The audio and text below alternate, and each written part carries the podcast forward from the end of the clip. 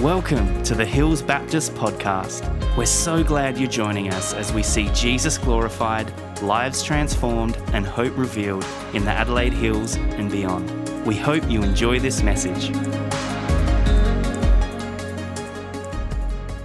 I, I consider it a real privilege to be able to share with you all at a service like this. I've been getting to know Dave for just over a year now, uh, as he's been in the process of uh, our accredited ministry formation.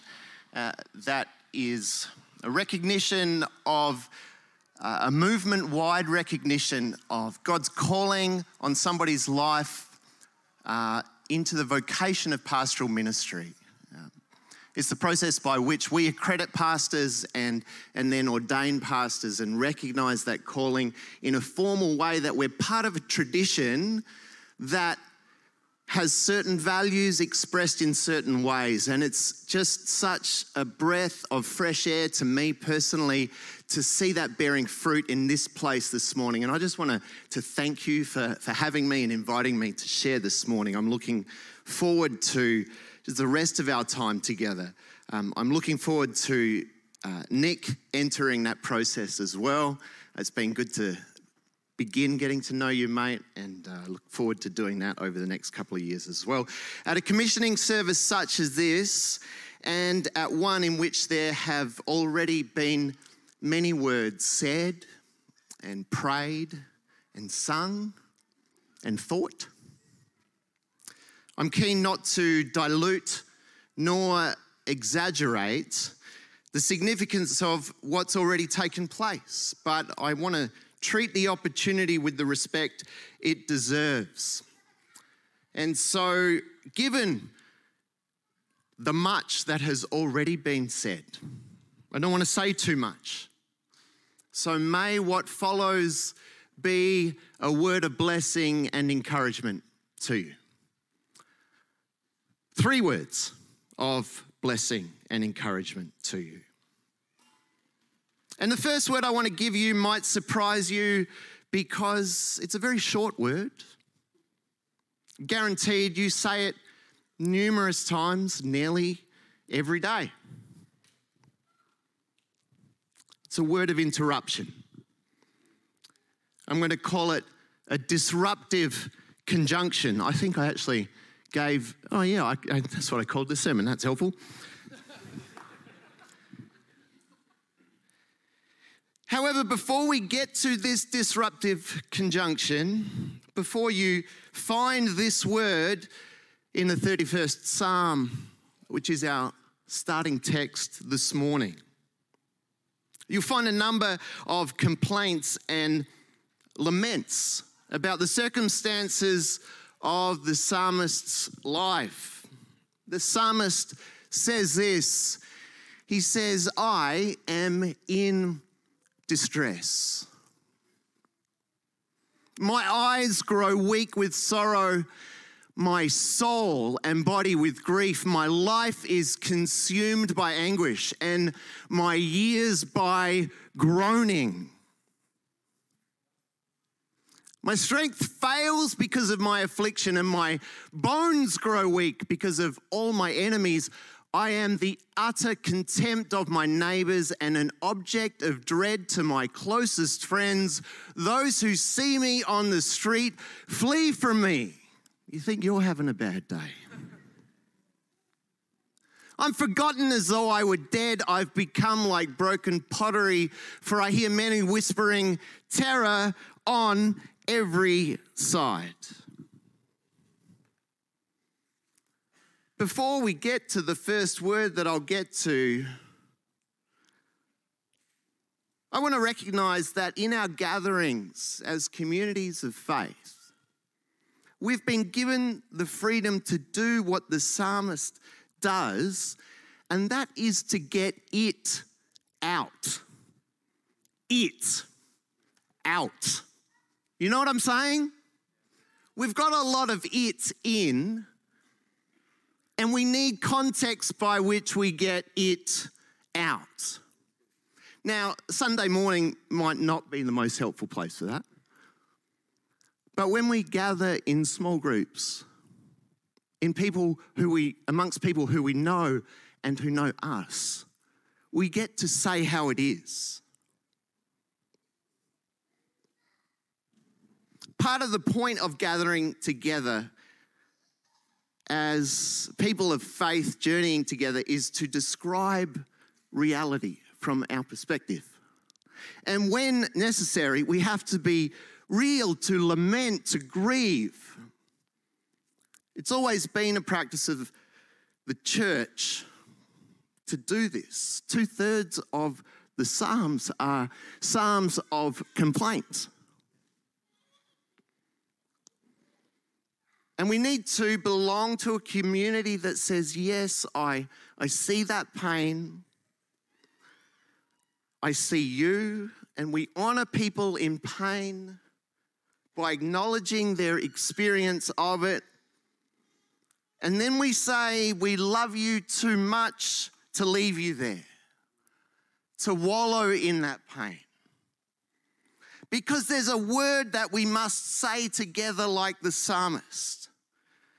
And that word is the word you'll find in the 14th verse of this psalm. It interrupts so much like our children interrupt us. And I, I love that. We celebrate noise here.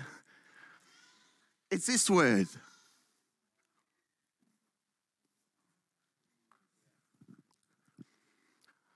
But the psalmist says, I will trust in you.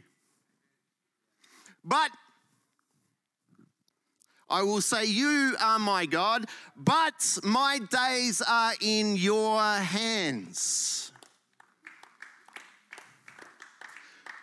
When we come together in all sorts of ways, we must be committed to describing the reality of our circumstances. We must learn to be honest people.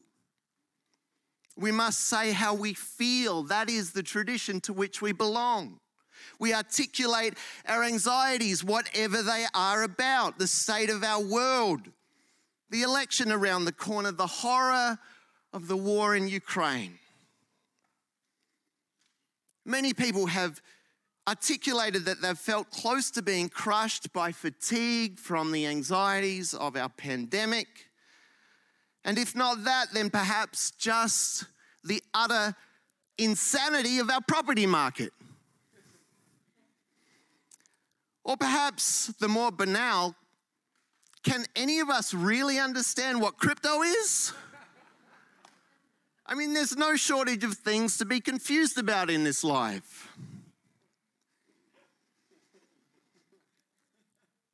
And then we must interrupt one another with the disruptive conjunction. But we will trust in you. But we will say, You are our God. But we will say, Our days are in your hands. Now, that's a great statement of humility.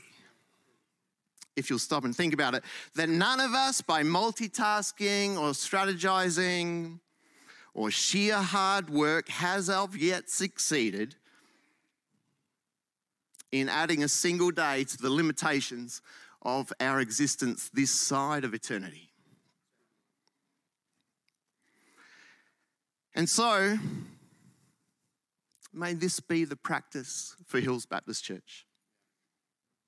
May you all continue to come together to describe your lives, to share your lives to give your very lives to one another is the way that Paul described his life enmeshed with the people who he shepherded. But may your trust be in Jesus and that Jesus is Lord. Remind one another that your days are held in God's hands. Word number two we interrupt with the disruptive conjunction because of what we want to do and who we want to be. We interrupt because of the great gift that has the capacity to be expressed in Christian community as a defining feature. We interrupt because what we believe is available in the riches of Christ's kingdom. A word we must speak to one another and hope for one another and pray for one another. And we must follow our Savior when we say the word to one another. Let's say it together peace. Now, the Greek word for peace is eirene. And in some denominations, the little part in the church service that took place, I think you gave us 21 seconds to do that today, Dave, uh, where, you know, that little part of the church service that some people actually don't go to church to avoid that very part of the church service. Welcome to you online. Um, now, now uh, Ben referenced some more formal denominations, some liturgical uh, traditions. And in those traditions, that little part of the liturgy is actually called the passing of the peace. I don't know if you've heard that before or not, but the reason that we do this as followers of Jesus is because after his resurrection, Jesus came amongst his followers and said, My peace I give to you. He's brought peace back from where he's been, and he has the capacity to give that to those who follow him.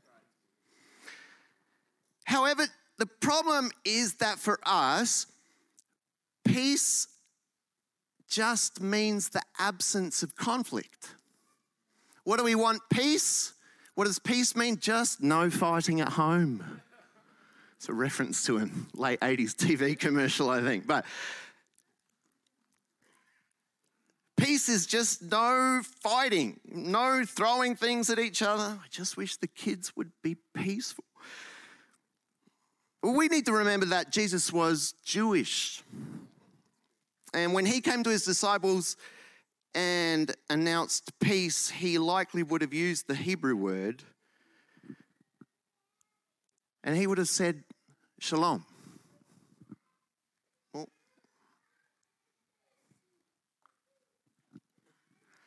And shalom was, is a word that's not so much about the absence of conflict, but the presence of abundance, joy, favor, blessing, more than enough for everyone, and then some. It's not about absence. Shalom, the peace of God is about presence. It's the word that should make Christian community attractive. It's what gives the there's something different about you Christians. reflection from those outside the faith when we are at our best. Christ said, My peace I give to you. Paul said that by inference, Christ's work for you is that you would go about the business of peacemaking, of reconciliation. You know, isn't it wonderful that if there's one thing that churches are known for, it's that they're full of people who always get along with each other?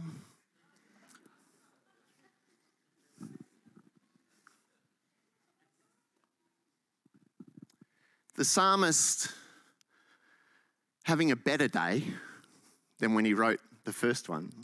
Said, Behold, how good and pleasant it is when brothers dwell in unity, for there the Lord has commanded the blessing, life evermore. The thing is, if you've ever worked with humans, you might know that we have a tendency to squabble. We say things like, don't sweat the small stuff, and then we sweat the small stuff.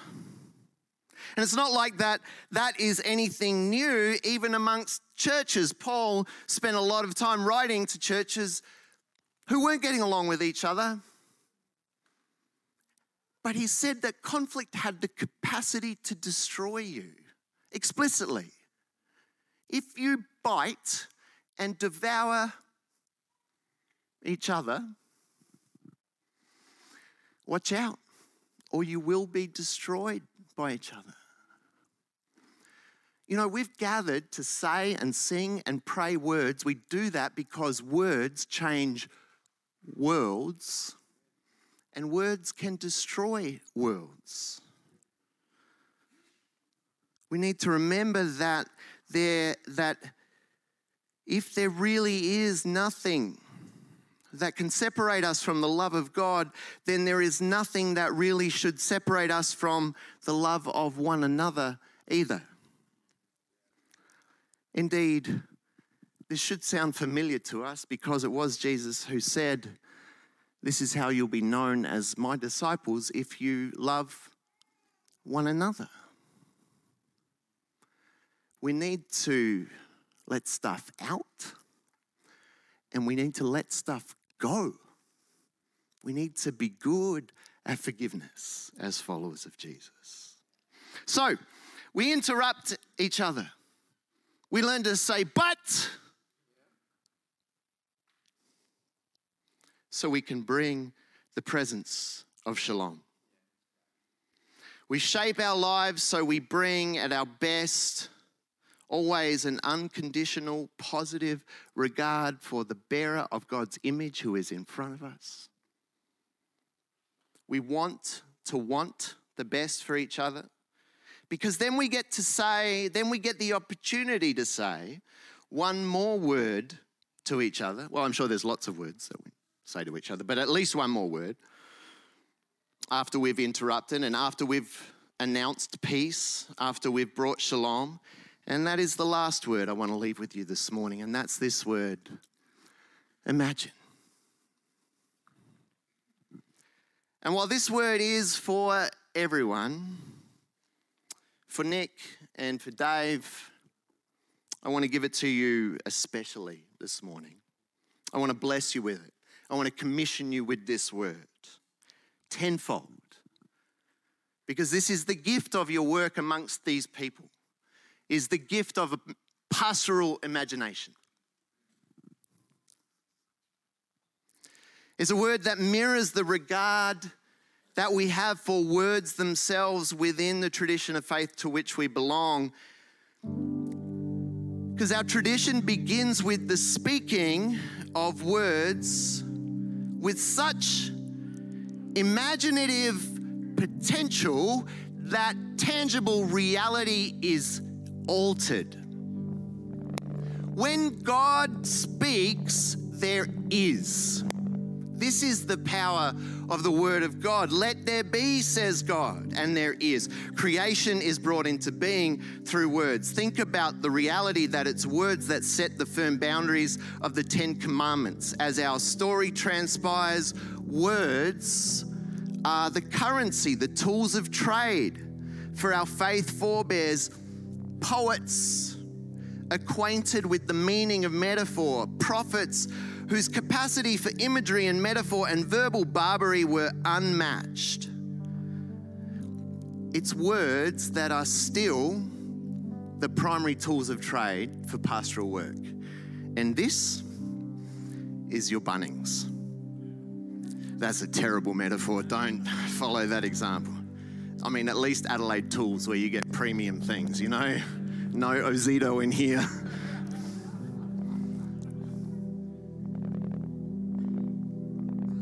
At times, the poets and the prophets of Scripture, they actually read like unhinged imagination, their potential power bringing with them always a held tension of accountability and hope, only resolved in faith. But what's most significant, or at least to me, is that they are never articulated or said with anything that could be accused of boring. The prophetic imagination, the prophetic imagination that brings that to be that is not yet, empowered by the Spirit, that imagination doesn't tend to have an indices or a table of contents or a, a map saying you are here.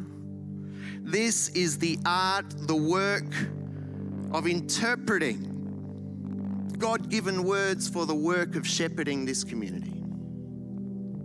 We're invited to participate with nothing less than that as our gift because what we say we are, of course, is followers of Jesus. And one of the great New Testament scholars of the last century, century G.B. Caird, he said this about Jesus. He said, Jesus is the heir to the linguistic riches of the prophets and himself a greater theologian and master of imagery than them all. It was Jesus' prophetic imagination, words after all, fashioned into stories so subversive, so offensive to the gatekeepers and the holders of systems of power, attempting to keep the status quo in equilibrium. It was telling stories that Jesus was crucified for. Words change the world. It was a word that began it, it's the word that sustains it. We hold the hope that it's a word that will bring it to completion. And as I said, words remain our primary tool of trade. For those who, for what reason God only knows why, choose to enter this line of work. And there's no shortage of words within the word about how to go about this work. Need to pay attention to those, but there's so much that is left to your imagination. That's why Paul says to us to season your words with salt. Let them be full of grace.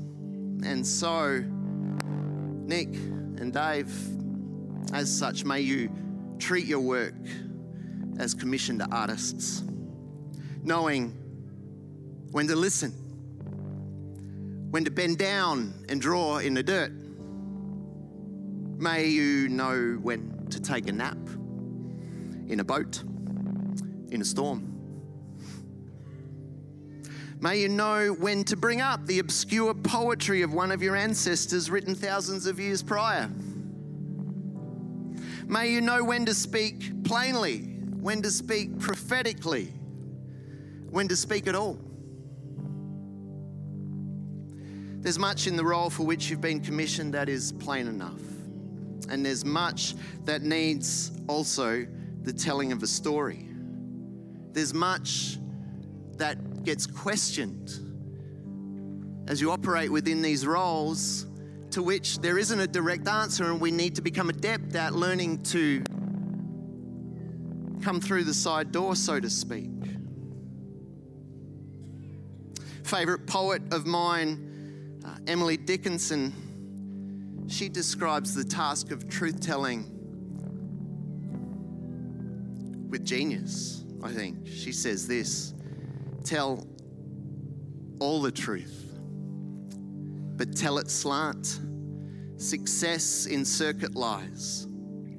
Too bright for our infirm delight, the truth's superb surprise. As lightning to the children eased, with explanation kind, the truth must dazzle gradually, or every man be blind. It's a long race that we're running. Take it easy. So to return to the question with which I started this morning is what with in terms of what happens when we gather and we use our words in the tradition in which we stand and with the power with which we've been gifted, what happens? What happens is what Paul describes in the book of Ephesians and what Dave prayed during our time of prayer pre service when he gave this exhortation. He said, Now to him who is able to do slightly more than all we ask. Now to him who is able to do immeasurably more than all we ask or imagine according to his power that is at work within us. I, I don't know about you, but I uh, can imagine a lot. And the promise is that God is able to do immeasurably more than all we ask or imagine according to his power at work within us. There is this divine participation as we put the divine imagination to work. more than we can possibly imagine. When an eternal being, God, joins forces with an eternal community, His church, what's the result? Endless possibilities of grace that come from the outflowing life of God, power released to orient us, orientate us in worship, to bring order from chaos, to welcome with the generosity that can only be described as good news. Life has the capacity to be richer, better, closer, wiser, stronger, deeper. Find your best adjective and times it infinitely. And no wonder, I am the first word and the last word, says Jesus. The echo of the command from Deuteronomy. See, before you today I set life and prosperity, death and destruction. For I command you today to love the Lord your God, to walk in his ways, to keep his commands, decrees, and laws, and then you will live and increase. And the Lord your God will bless you in the land you are entering. Today's an entrance, and you are blessed. Let me conclude by reminding you and telling you for the first time, if you didn't know, that God's church doesn't have a mission. God's mission has a church. And the promises that we've had read and sung and prayed today has the capacity to interrupt any and all circumstances of our life with a but, which makes way for shalom. And out of that abundance comes God's imagination of endless possibilities. This is the very de- definition of faith. Let's pray. Lord Jesus, you are so good to us. We thank you for the gift of your words. May they take on more life and freedom amongst your people than we can possibly imagine as you've promised. In Jesus' name. All his people said, Amen. Thanks for listening to the Hills Baptist podcast. If you'd like to partner with us in developing and equipping passionate disciples who love God, love people, and boldly share the gospel, you can do that at hillsbaptist.com forward slash giving. We pray this message has empowered you to live and love more like Jesus. Have an amazing day.